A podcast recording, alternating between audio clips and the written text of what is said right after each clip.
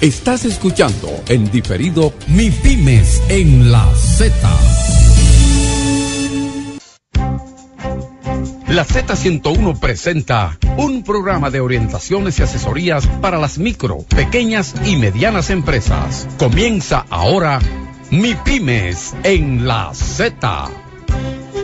Muy buenas tardes, queridos amigos. Estamos aquí nueva vez para llevarles a ustedes una entrega más de este su programa, Mi Pymes en la Z. Hoy, como cada sábado, estamos preparados para compartir con ustedes todos los acontecimientos relacionados con este eh, importante e imprescindible sector de nuestra economía. Y para también conversar con ustedes sobre los temas, eh, abordar los temas que eh, facilitan o dificultan el fortalecimiento de este sector que como siempre decimos está involucrado transversalmente en el 99% de las actividades económicas de nuestro país. En ese sentido, hoy le correspondía, como periódicamente así lo tenemos establecido, dentro de las personalidades, técnicos, eh, eh, funcionarios del gobierno, del sector de las MIPIMES, eh, nos toca conversar con el licenciado Miguel Collado Di Franco, quien es eh, economista senior del Centro Regional de, Estrategias Económicas Sostenibles, CRES. Como ustedes sabrán, eh, Miguel siempre está con nosotros eh, dándonos soporte y apoyo. CRES siempre está mm, al tanto de todo lo que está ocurriendo y nosotros mm, vamos a aprovechar toda esta, acumulación de información, de estudios, de análisis que permanentemente eh, desarrolla esta institución para analizar el acontecimiento actual, mm, viendo las repercusiones que han tenido eh, las medidas tomadas anteriormente y valorar la influencia del comportamiento actual y la proyección de nuestra economía con Miguel. O sea que vamos a tener hoy un programa en donde vamos a valorar y evaluar mmm, toda esta, para mí, que yo lo vengo diciendo desde hace tiempo, aquí también en nuestro programa de televisión Enlace Gobierno Empresa, eh, que se transmite los sábados y los domingos por Antena Latina y el Canal 21, de que mm, nos abruman y nos confunden con los datos y los indicadores que tenemos. Entonces estamos sometidos a una especie de sometido a la obediencia, porque hay unas informaciones que permanentemente vemos en los medios de comunicación de las de la estabilidad del fortalecimiento y desarrollo de todos los sectores y entonces cuando se segregan y se evalúan cada una de esas actividades y subsectores eh, en la realidad y, y, y aclaro con las informaciones y los datos ofrecidos por las autoridades y las instituciones oficiales para ello. Entonces nos encontramos con una serie de informaciones que uno en principio se confunde y al final uno se preocupa. En principio se confunde y al final nos preocupamos. De todas maneras vamos a tener hoy un programa y no quiero continuar sin eh, saludar siempre la presencia de nuestra eh, asistente y compañera de labores Marianita Peñaló, Francis Villalona, nuestro querido eh, Vladimir Rivera. Y por ahí un saludo muy especial a Milagros Vera, que siempre la tenemos presente y le tenemos mucho cariño. Pero principalmente queremos saludar a todos los MIPIMES del país y a todos los dominicanos que nos dan seguimiento, acompañamiento y atención a esta gran empresa que ha diseñado junto con nosotros la presidencia de esta institución que es don Bienvenido Rodríguez, doña Isabel de Rodríguez, Bienchi Rodríguez, nuestro director, la leyenda Willy Rodríguez, el doctor Nieves y este equipo que siempre está dispuesto a orientar, saludar a todos los MIPIMES y sobre todo a los dominicanos que de una u otra forma eh, tenemos un orgullo, parece, de valorar como un éxito las remesas que recibimos de fuera del país, más de 6 mil millones de dólares al año, pero la verdad es que estas remesas son productos de el éxodo de dominicanos que no encuentran en el país cómo desarrollar su vida junto a sus familiares y tienen que emigrar. Esa es la gran verdad. Y lo celebramos y lo valoramos y está dentro de los indicadores, pero es un sacrificio que han tenido que hacer los dominicanos para despojarse prácticamente de su nacionalidad. Pero bien, a ellos le mandamos un abrazo, un abrazo caluroso, eh, intenso. Y también les recordamos que este programa está diseñado para apoyarlos a ellos, orientarlos a todos los emprendedores, a todos los micro, pequeños y medianos empresarios del país para eh, acompañarlo, asistirlo, orientarlo y asesorarlo en todo lo relativo a um, esta actividad de este mundo que, mm, de acuerdo a los indicadores, representa el 40% del Producto Interno Bruto y más del 60% de los empleos que se generan en República Dominicana. Vamos a unos mensajes comerciales y retornamos con el programa de hoy con nuestro invitado Miguel Collado de Franco. Estás escuchando Mi Pymes en la Z. Estás escuchando Mi Pymes en la Z. Estamos aquí nueva vez con ustedes para continuar con el programa. Y como siempre, nosotros mmm, hacemos algunas reflexiones. Eh, y queremos retornar, si podemos decir así, porque es recurrente hasta que esto no se cumpla.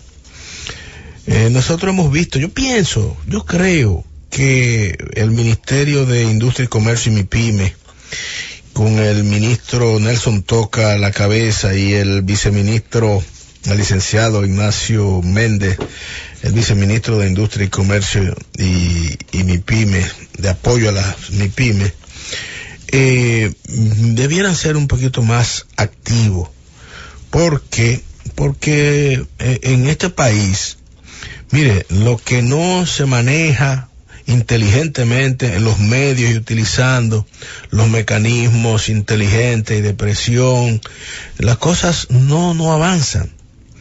Y entonces nosotros tenemos una, a pesar de que es una contradicción lo que estoy, lo que voy a decir, porque yo a veces me contradigo, pero no yo, sino el sistema me hace contradecir. Porque cuando le voy a hablar ahora de este tema, tengo que decir también que yo aquí pregono semanalmente que las leyes que tenemos en este país no se cumplen. Y entonces hay un interés a veces marcado y que para eso hay que hacer una ley, que vamos a hacer una ley para aquello y que lo que necesita eso es el marco legal. Y entonces después que tenemos la bendita ley aprobada, los reglamentos a veces no se hacen de una vez y la aplicación de la misma es letra muerta. Pero de todas maneras, hay varios instrumentos que están requiriendo la, el sector de las MIPIMES que todavía no ha sido aprobado en el Congreso de la República Dominicana. Son la ley de garantías recíprocas y la ley de garantías mobiliarias. Estas dos, estas dos entidades, estas dos figuras, que lo que pretenden es para coadyuvar, ayudar, eh, facilitar, permitir que esta, este sector de las MIPIMES tenga acceso con más facilidad a financiamiento que se le hace hasta ahora imposible al sector industrial eh, acceder al mercado bancario y financiero con las herramientas que tiene a mano. Entonces, estas estas dos propuestas Una, la ley de garantías mobiliarias, la última vez que supimos de ella estaba en la comisión, me parece, de finanzas de la Cámara de Diputados, esperando su aprobación para luego remitirla al, al Senado. Y también la ley de garantías recíprocas anda también dando vueltas allá en el Congreso. Tenemos que decirle, yo he visto sí eh, la, eh, algunos comentarios e interés que tiene el, el, senador Charles Mariotti, pero hay que esperar que también la ley termine de ser conocida en la Cámara de Diputados y remitida al, Senado. Pero de todas maneras, el problema es que hasta ahora los instrumentos que ha creado, que incluso está en el artículo 27 de la ley 488-08, donde establece que se deben promover lo que son las facilidades y las figuras y los productos financieros y bancarios para facilitar el acceso a crédito de las MIPIMES.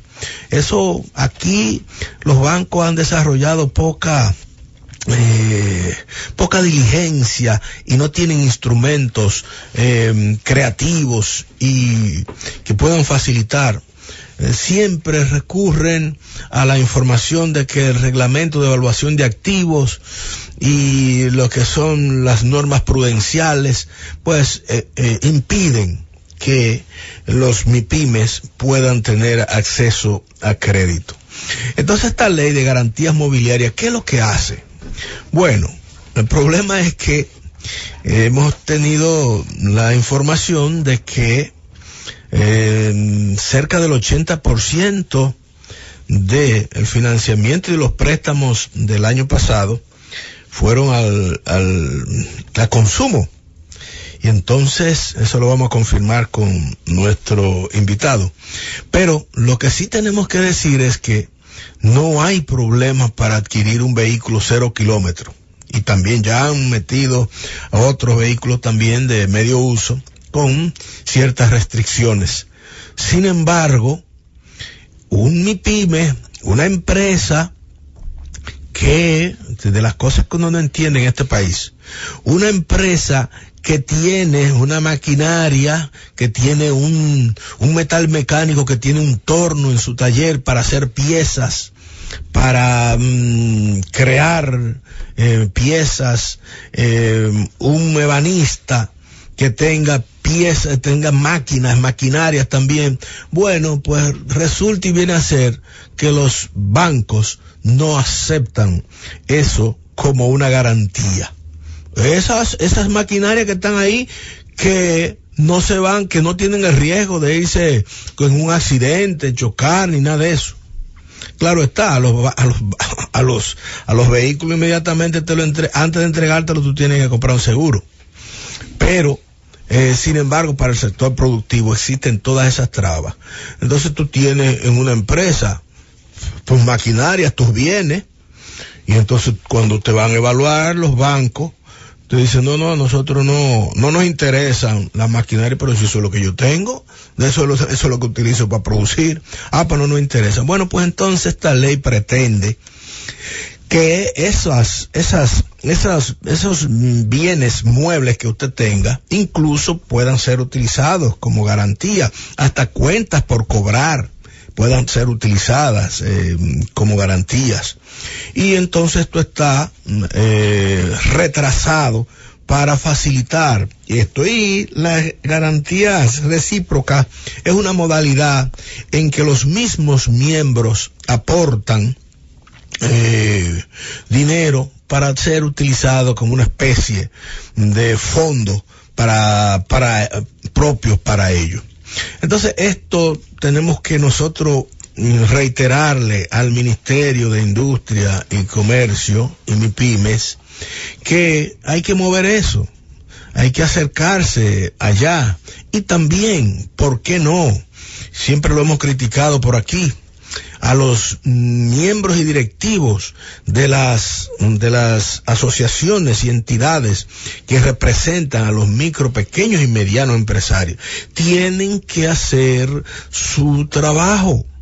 tienen que remitir comunicaciones al Congreso, a, a, las comisiones que estudian los proyectos de leyes relacionados con el sector, para que ellos sientan que los genuinos representantes del sector están requiriendo eso y que no es un capricho y que no es una, un interés particular de algún, de, algún sector, de alguna institución, sino que es un, una imprescindible eh, herramienta que requiere el sector para poderse desarrollar. Entonces, cada uno tiene que hacer su trabajo el Ministerio de Industria y Comercio eh, y el sector productivo eh, nacional, dígase las MIPYME, CODOPYME, la FAI, eh, tienen que hacer todo eso, porque a veces, que es muy importante, hacemos el trabajo en los medios, ¿verdad? Pero eh, eso está muy bien, pero hay que remitirle a ellos directamente la urgencia eh, y el, el importante y necesario requerimiento de esas piezas legislativas que están depositadas. De igual manera, también se está conociendo en el Congreso lo que es la, mm, la solicitud de extensión de lo que es el plazo de que establece la ley 392-07 de competitividad e innovación, que en su artículo 50 establece que el 50% del pago de los, de los impuestos eh, que tienen que hacer las empresas pueden ser utilizados para reinversión, para mejorar lo que es eh, la compra de maquinarias y equipos y también lo que es la depreciación acelerada para poder facilitar. Nosotros, porque esta ley 392-07 mm, eh, otorgaba esa facilidad hasta el 2014. Eh, entonces en el 2014 tuve que hacer una modificación a la ley con la 542-14 me parece, que le permitía tres años más de esa gracia. Bueno, pues ahora se venció en el 18 y se está solicitando lo mismo. Nosotros entendemos que en vez de ser tres años debiera ser cinco o diez y que además eh, identificar algún mecanismo en el banco de reserva que también permita facilitación de recursos eh, financieros para eh, a largo plazo y con cómodos tasas de interés para que los empresarios pequeños, medianos y algunos micros puedan adquirir sus equipos para poder mm, realizar mayor productividad y menor costo mm, de operativos y de producción. Entonces estas dos, estas dos propuestas conjuntamente con esta última son, se requieren, son necesarias, pero como reitero, tenemos que hacer el trabajo eh, nosotros los que estamos aquí. También tengo que llover sobre mojado sobre ese planteamiento que vi tan justo en la entrega de premios al el Día del Periodista que tuvo efecto en, la, los salones de la Asociación de Industria. Tuvimos ahí participando, yo casi no voy a ninguno de esas, de esas, de esos eventos, ya lo solté, pero fui porque soy miembro de la Comisión de Calidad de la Asociación de Industria y quise ir por un rato. Y ahí me satisfizo mucho ver la mención que hizo el, presidente eh, Campos de Moya sobre la, la, decisión del Ministerio de Educación y el empecinamiento del Ministerio de Educación, y yo digo y agrego, con la participación del INAVIE, donde está mi amigo René Jaques, eh, quien lo dirige y que ha hecho un gran trabajo, hay que decirlo, pero aquí se guayaron porque ese empecinamiento de cambiar los polocher, eh, las camisas por polocher, que luce bonito, pues yo lo que le puedo asegurar en principio, que esos polocher toditos se van a deteñir antes, antes del año. La camisita esa dura mucho más tiempo, por un lado. Pero esa no es la parte más importante. La parte más importante es que sorprendieron al sector de las MIPIMES que se había que, había sido revivido por el presidente de la República, un sector que estaba totalmente abatido, que estaba en quiebra y el presidente a través de estos programas de compra y contrataciones los revive y se generan 15 mil, 12 mil empleos. Y ahora, con esta medida, esos 12 mil empleos están en veremos y con un potencial de perderse. Ay, entonces me va a decir René Jaque a mí, a su amigo, a David Toribio, decirme que realmente, y óigame, eso fue en septiembre que le dieron ese toque por tercera del año pasado, que había que hacer eso de una vez, cuando esta gente, esta pequeña empresa tienen incluso que transformar, tienen que entrenar su, su, su, su, tienen que transformar la maquinaria, tienen que entrenar a su personal para esta nueva modalidad. Y entonces, yo lo dije desde el principio que había una importación por ahí rondando. Yo no sé quién se va a beneficiar de eso, no lo sé ni tengo tampoco eh, razón para eh, desdeñar de lo que es la operación de importación. Tampoco estoy diciendo eso. Estoy hablando específicamente de 12 mil y 15 mil empleos que representa para el sector textil dominicano que me estaba tratando de convencer, eh, René diciéndome, pero no, tú sabes que los, los, los, uniformes salen más baratos allá. Digo, pero ven acá, tú me estás tratando de convencer aritméticamente, meterme eso en mi cabeza. O, y tú no sabes que el gobierno debiera pagar 50 pesos más por cada uno de esos, de esos poloches, de esa camisa, hecho aquí, siempre y cuando sea para garantizar esos 12 mil empleos. ¿Y qué vamos a hacer con esas 12 mil gente? Ok, te van a traer su poloche muy chulo de China, yo no sé de dónde. Ah, entonces vamos a destruir esta industria que le ha costado al presidente tanto sacrificio levantarla. Y vi con mucho agrado cómo Campos de Moya se refirió al tema. Eh, y esto hay que enaltecer y hay que honrar, ¿verdad? Porque este sector que representa generalmente a la gran empresa, pues ya nosotros le habíamos dado eh, la, queja también a la, Asociación de Industria en algunas de las reuniones y nos satisfizo mucho eso. Sobre ese tema nosotros vamos a conversar eh, con nuestro invitado inmediatamente después de estos mensajes comerciales. Estás escuchando Mi Pymes en la Z. Estás escuchando Mi Pymes en la Z. Estamos eh, aquí en mi Pymes la Z como todos los sábados y hoy vamos a conversar con nuestro invitado mm, periódico, el licenciado Miguel Collado de Franco del Centro Regional de Estrategias Económicas CRES. Yo siempre digo que es largo, pero, pero es, es, un poco largo, sí. Miguel, gracias, gracias por venir. Muchas gracias de nuevo por la invitación. Un placer estar aquí. Mira, tenemos que periódicamente pasar eh, revista todos estos acontecimientos económicos, cifras, indicadores, datos que nosotros nos encontramos.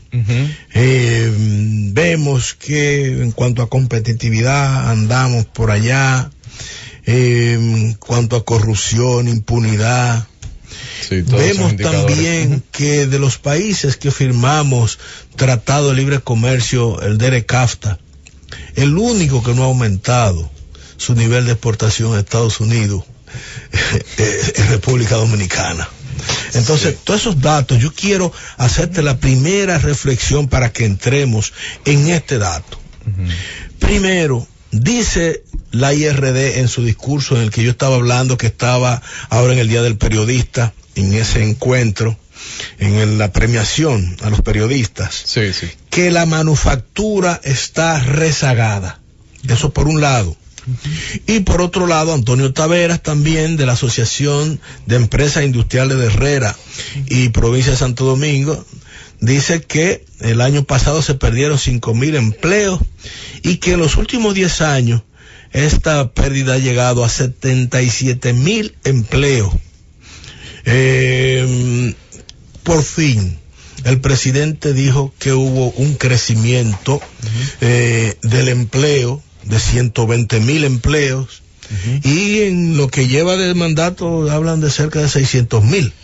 Bien, vamos a hablar, sí, de, porque hay muchos temas, como tú dices, de, en los cuales podríamos enfocarnos, pero eh, tomando ese último que acabas de decir, mira, si uno ve las cifras oficiales, las cifras del Banco Central, que es quien elabora la encuesta de fuerza de trabajo, uno puede apreciar que en 2017 fueron creados en República Dominicana 121 mil empleos en números redondos. Sí. Ahora, cuando tú te pones a analizar la composición de esos 121 mil empleos, te vas a dar o vas a notar lo siguiente, de nuevo, con esas cifras del Banco Central. Oficiales. Oficiales, que fueron empleos informales de esos 121 mil, 103 mil. Espérate. Más del 85%. Informales. Informales.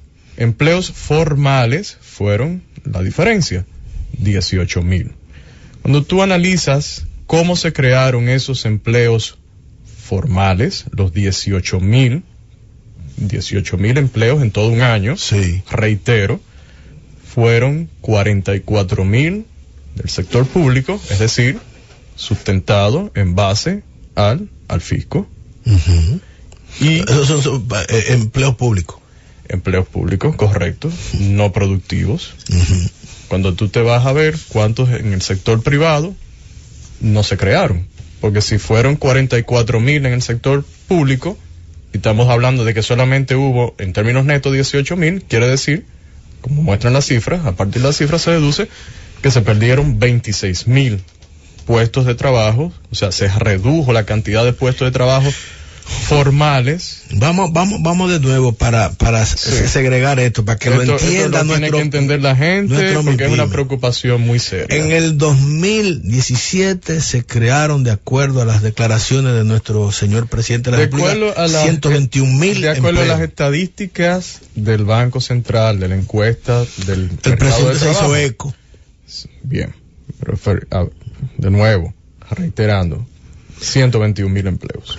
¿Cuántos fueron los informales? Los informales, informales fueron el 85%, 103 mil. 103 mil. El 85%. 103 mil. El restante 15% fue en la formalidad. En la formalidad. Fueron 18 mil. Sin embargo, hay 44 mil. De, de eso, ese, ese 18 mil es el neto de los 44 mil en el sector público menos los 26 mil que se perdieron, que se redujeron en el 2017 en el sector privado. Entonces, netamente lo que tenemos es una, ganancia. pérdida. Bueno, podemos decir una, en términos netos, se perdieron en el sector privado, cuando, en el sector privado, cuando tú analizas todo el sector formal, una ganancia neta de 18 mil empleos que fueron en el sector público sustentado por las erogaciones de nosotros, los contribuyentes, eh, que tenemos que pagar por ellos. Ese es, la, ese es el panorama en términos generales. Entonces, eso mueve a preocupación, y ya cuando tú te vas a sectores específicos, como el que tú eh, mencionabas, pero ahí te puedes ir a cualquiera. Porque si se perdieron en el sector público, perdón, privado, perdona, en sentido general 26 mil empleos en un año, esto afecta a toda la economía. Esto es transversal a la economía en sentido general. Y si eso se da eh, en ese, en ese sentido, Miguel, la fuerza laboral que también ingresa como eh, ya eh, activa, que no estaba presente, o sea, los jóvenes que ingresan ya como económicamente activos ¿Qué hacemos con esa cantidad? Bueno, eh, lo que está sucediendo es que, por un lado, la opción que tienen es recurrir a la informalidad y son las transacciones que se hacen entre empleador y empleado. Para tú conseguir. Es que está el 31% también de los NINI. Sí, y está el 59% en números redondos, 58.7 de los empleados en sentido general están en la informalidad en República Dominicana. Reitero, el 59% en números redondos. Eso quiere decir, tú lo puedes decir más llanamente todavía para que nos entendamos, prácticamente 6 de cada 10 empleados en República Dominicana que quiere, eh, están en la informalidad. Entonces esa gente que están entrando y están los que consiguen empleo es en la informalidad. Eso explica eh, tal vez, Miguel, el crecimiento de la informalidad del 16 al 17, del 2016 al 17, que creció. Bueno, las la cifras te lo dicen. Eh, vamos a ver si tú te fijas en cuánto fue la informalidad laboral entre un año y otro.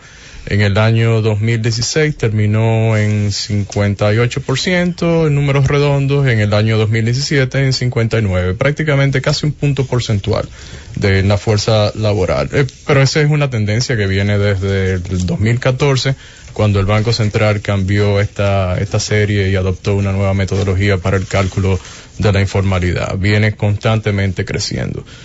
Es un problema, eh, David, que yo creo que en sentido general debe abordarse del tema de las reglas del juego, de cómo funcionan las reglas del juego y la institucionalidad en República Dominicana y esta mentalidad de recurrir a hacer políticas públicas tipo parche y no buscar soluciones concretas que traten los temas de fundamento de la República Dominicana. Y siempre vamos a tener eh, este tipo de conversaciones y nos van a seguir preocupando las cifras. ¿Y qué me refiero eh, con eso?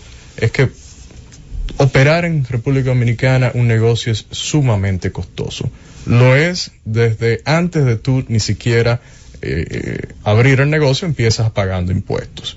Y luego vienen los costos de transporte, los costos de la electricidad, los costos laborales no salariales, que son muy importantes en República Dominicana, el primer año de contratación de un empleado, tú tienes unos costos fijos de unos 30 pesos por cada 100 que tú le pagas a un empleado.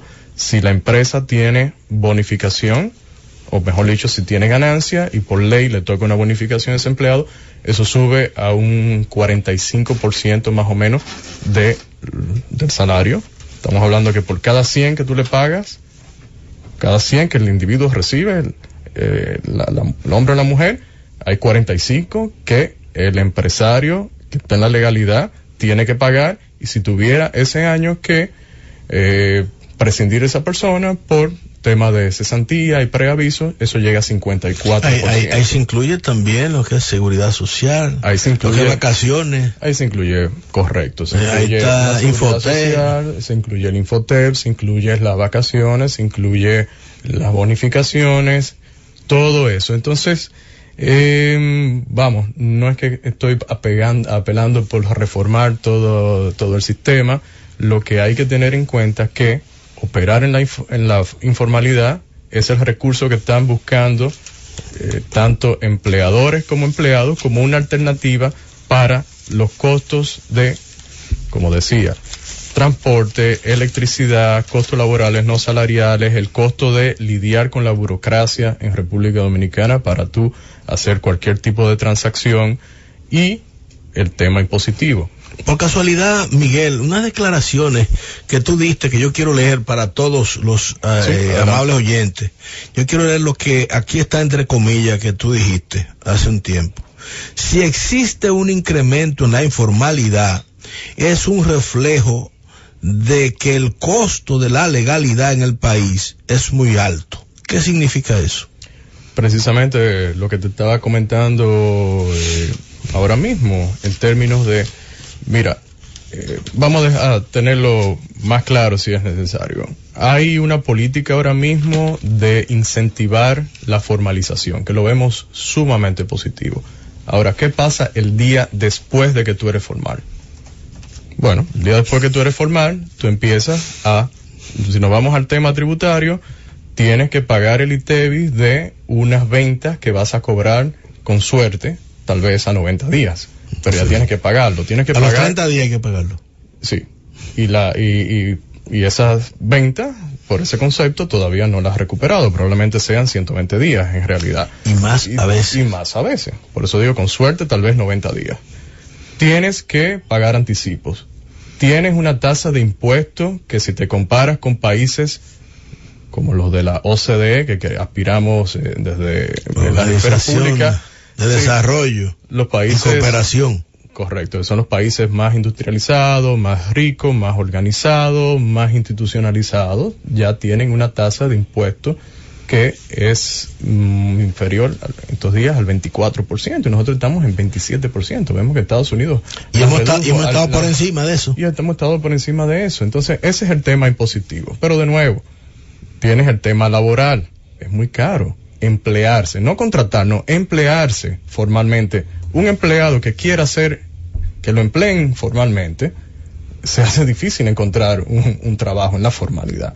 Y eso te lo, lo da la estadística que discutimos hace, hace un momento. Tienes de nuevo el tema de la burocracia, tienes el tema de la parte judicial, lo difícil que se puede establecer, eh, dirimir problemas en la, en la justicia, en términos de los contratos, en términos hasta de un título de propiedad, y tienes el, bueno, lo que día a día nos toca de la electricidad, los combustibles que pueden ser hasta 30% más caros que los países de Centroamérica, eh, el tema de transporte, etcétera. Entonces, operar dentro de la formalidad eh, no es fácil en República Dominicana.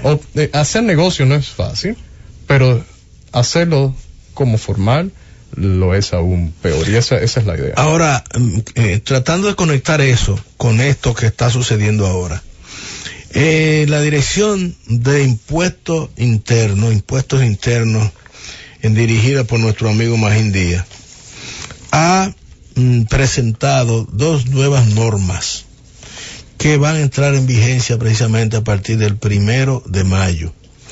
Estas normas yo quiero mm, comentarlas junto contigo porque eh, traen Mm, dentro del el interés de, la, de impuesto interno, eh, tratar de, primero, se van a eliminar todos los comprobantes fiscales que hasta ahora estaban operando para emitir una nueva secuencia y que hay ahora una nueva modalidad para llenar los formularios para ser remitidos. Ustedes han mantenido en CRES, en el Centro de... Centro Regional de Estrategia Económica Sostenible. Exactamente. Más fácil CRES. Sí. CRES, que uno de los grandes problemas de lo que es el pago de tributos y de impuestos es la complejidad de eh, en que se llega a pagar los impuestos que incluso las micro y las pequeñas empresas tienen que pagar un especialista para poderlo hacer. Así es, ese, es uno de los costos de la formalidad, precisamente. Entonces, nosotros, nosotros, nosotros hemos dicho aquí, y vamos a aprovechar tu presencia para llamar la atención, que veo ahí que el Ministerio de Industria y Comercio y MIPIM me está invitando, eh, me parece a presentar una especie de, de taller o de charla para presentarle a los MIPIMES cómo se van a llenar esos formularios. Y yo he dicho, y aquí lo decimos, lo reiteramos, que el director del impuesto interno se comprometió hace más de un año a presentar al principio de este año, en enero, lo que iba a ser la modificación del procedimiento simplificado de tributación PST que no había funcionado y que lo iba a presentar una nueva, un nuevo esquema para ello. Yo estimo y digo hoy, y lo he dicho, que no puede esperar eh, en la Dirección de Impuesto Interno ni el Ministerio de Hacienda a que entre en vigencia la nueva norma, la 06 y la 07, sin que se haya presentado a las MIPIME cuál va a ser el procedimiento simplificado de tributación que va a seleccionar, porque van a lesionar con estas nuevas reglas eh, eh, la, la facilitación que ustedes tanto argumentan, Miguel? Mira, David, eh, el tema aquí de nuevo es uno de fundamentos en sentido general de qué sucede con las reglas de juego en la economía de República Dominicana. Y reitero, nos estamos acostumbrando a que todo lo queremos solucionar eh, con, un parche y tenemos, tenemos que recurrir necesariamente a legislaciones ad hoc eh, complementarias y a mí me preocupa que sigamos haciendo más complejo el sistema, pero también que las soluciones que le busquemos no sean las integrales. Y lo que quiero decir concretamente con esto es que República Dominicana necesita una reforma al código tributario para que lo simplifique en términos de el cumplimiento del mismo y también a la autoridad eh, que lo administra, la DGI en este caso, eh, poder eh, fiscalizar mejor, pero también que sean las bases más amplias y sean reducidas las tasas impositivas. Con un sistema así, República Dominicana se ahorraría mucho tiempo de los empresarios, de las MIPIMES, de estar, y no solamente el tiempo, sino la necesidad de contratación de expertos tributarios, y lo que se dedicarían es a lo que hace falta en esta, en esta República Dominicana, que es a la contratación de empleados en la formalidad. ¿Para qué? Para producir más. Y si queremos exportar, como decimos que queremos, y es una, algo, un sentimiento totalmente deseable porque este es un mercado, una economía pequeña, un mercado limitado, pues si no hacemos, eh, tomamos medidas de ese tipo, entonces tendremos discusiones de cómo vamos a resolver el problema ya complejo. El problema ya complejo se resuelve de una sola forma y es quitando todas las trabas que existen. Entonces, bueno, claro, eso simplificando, eso, simplificando, eso conlleva una reforma, eh, bueno, se ha postergado y entonces mientras tanto siempre tendremos esto, estos temas de, de discusión. Eh, sí, hay un tema de un sistema simplificado, pero lo, lo que lo provoca es algo en específico. Lo que provoca es la complejidad, la complejidad del sistema. Entonces vamos a buscarle la solución a eso. Mientras tanto, bueno, ese es un tema de, de discusión, afecta al sector que, bueno, se supone que escucha más este programa, aunque yo entiendo que todo el mundo está identificado con estos problemas, pero reiteramos, el tema es de reforma integrar al código tributario. Tenemos que irnos a los mensajes comerciales, pero cuando retornemos vamos a continuar con este con este programa y también las declaraciones de Circe Almanzar de la Asociación de Industria que dice que están de acuerdo con todas estas medidas, pero que no afecten el comercio y la industria. Vamos a los mensajes comerciales. Estás escuchando Mi Pymes en la Z. Estás escuchando Mi Pymes en la Z. Eh, vamos a continuar con nuestro programa. Estamos conversando con el licenciado Miguel Collado Di Franco del CRES. Eh, pero antes nosotros queremos dar un anuncio que nos envía nuestro querido amigo Héctor Gómez, en donde nos dice que se necesita urgente sangre A positiva en el Hospital Escuela Doctor Jorge Abraham Hasuri del Hospital del Pie Diabético eh, en Los Ríos. A, hacer contacto con el señor Livio Contreras al 829 510 2387.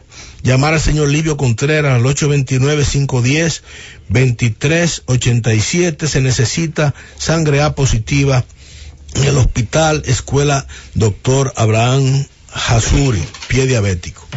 Eh, Miguel, te decíamos de esas declaraciones, decirse Almanzar, que estamos hablando sobre, el, sobre lo mismo. Uh -huh. mm, yo quisiera también preguntarte para encadenar eso ahí, eh, que tenemos problemas con ese encadenamiento productivo del que solamente se teoriza y no tenemos las herramientas para aprovecharlo, porque se habla que la zona franca compraron aquí en el país eh, internamente solamente el 2% de lo que lo que necesitaban.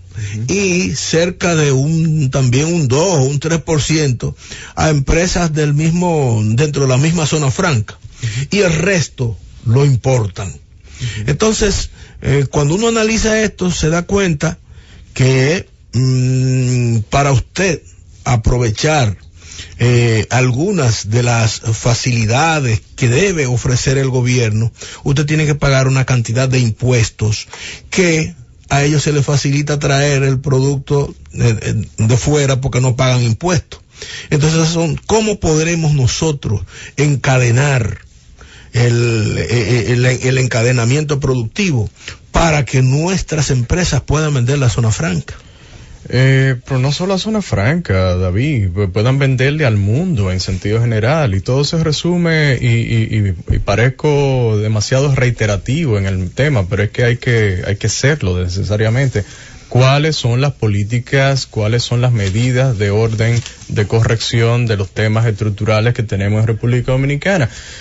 Los índices están ahí clarísimos. El tema de competitividad en República Dominicana es un problema. El doing business también lo señala. O sea, estoy señalando dos indicadores a nivel internacional, pero cuando tú, te vas al índice de calidad institucional, que no es tan conocido en República Dominicana, también vemos como la calidad de las instituciones que se que es un reflejo en esos dos eh, temas, en la competitividad y en hacer negocios, estamos, somos deficientes. Entonces, en República Dominicana, si queremos poder exportarle a la zona franca, tenemos que ser competitivos, pero no solamente a la zona franca.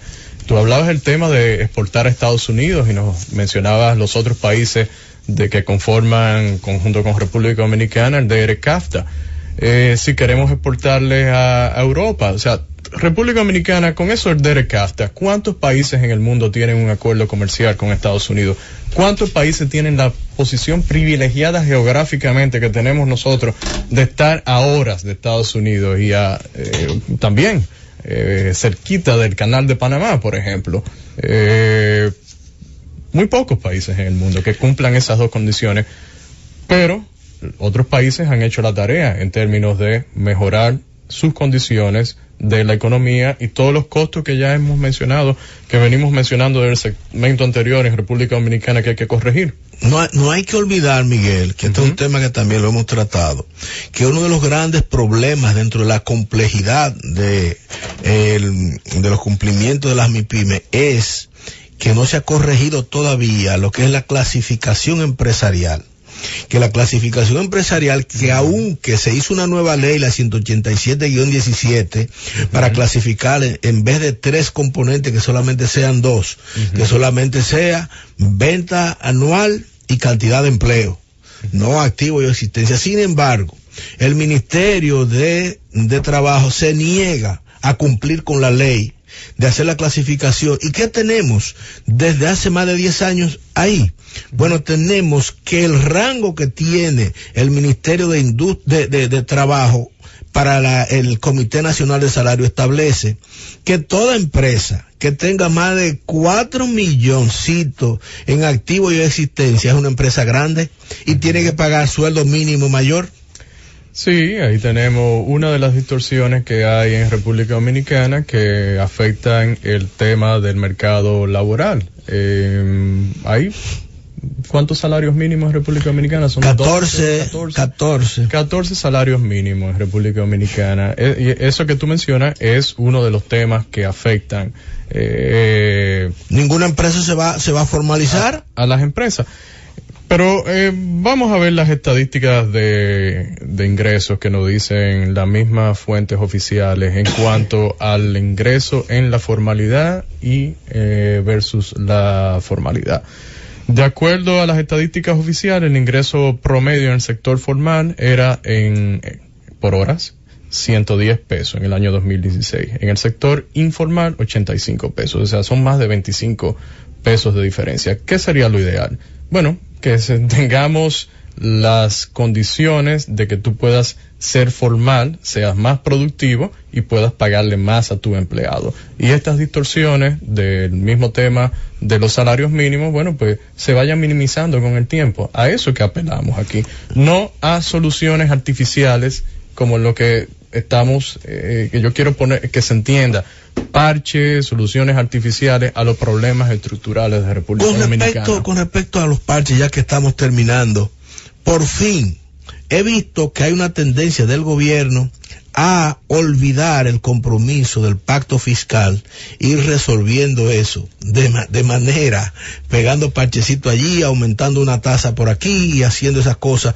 Y el pacto fiscal que ustedes han incluso depositado, la ley que establece en el artículo 36, la ley 1-12 de, de, una ley Estrategia Nacional de Desarrollo, Correcto, que establece una ley de responsabilidad, fiscal. ¿Qué pasa con esto? Bueno, parece que eso está en, el olvido. Las autoridades, las eh, declaraciones que hemos visto en la prensa dicen que hasta, bueno, después del año 2020 no se piensa discutir el tema. Eh, y es una gran preocupación. Entonces, mientras tanto, como bien dices, lo que se buscan es soluciones para fiscalistas, para tener más ingresos. Y mientras tanto, eh, podemos estar haciendo, y de hecho lo estamos haciendo, no solamente más costoso eh, operar en la formalidad República Dominicana, que es un tema que hemos estado discutiendo, pero también más complejo. Y eso no nos conviene. Un, tema interesantísimo, yo sé que no tenemos mucho tiempo, pero eh, relacionado con el tema de la responsabilidad fiscal, cómo se ha comportado, cómo se han comportado los diferentes gobiernos que hemos tenido desde el año 1991 hasta la fecha en términos del gasto, eh, para que la gente tenga una idea, la economía en términos reales en ese lapso de tiempo creció 3.9 veces, cuatro veces. ¿Sabe cuánto lo hizo el gasto público? Prácticamente 10, 9.5 veces. Es más del doble. Multiplicado por, casi por tres veces. Entonces, ¿eso deviene en qué? En los déficits fiscales que hemos tenido. A partir de 2008. El, gasto ha crecido más que el ingreso. Eh, y el ingreso ha crecido bastante, más de 14 veces, pero el, el gasto ha crecido más de 18 veces. Entonces tú tienes constantes déficits fiscales, tienes que financiarlo y uh, están consumiendo ya prácticamente una eh, ¿Cuánto, cuánto está, parte de los ¿cuánto está consumiendo el país para pago de interés y capital del presupuesto?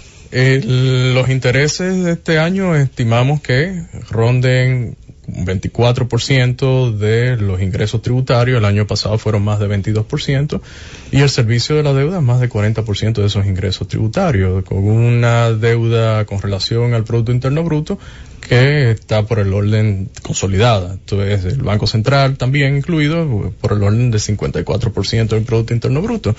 Y es una senda que debemos de revertir. Es preocupante y debemos de revertir.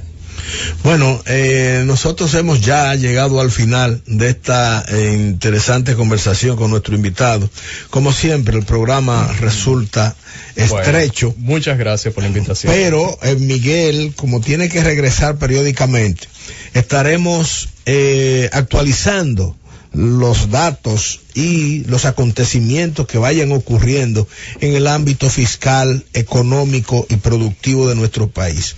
Reiteramos a las autoridades que hay que aprobar la ley de garantías mobiliarias, de garantías recíprocas y extender el plazo del uso de las utilidades para compra de equipos y maquinarias y también la depreciación acelerada.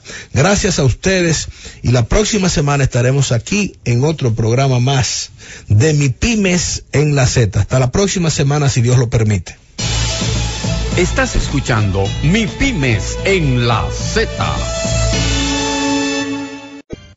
Y hasta aquí, por hoy, mi pymes en la Z. Hasta nuestra próxima emisión.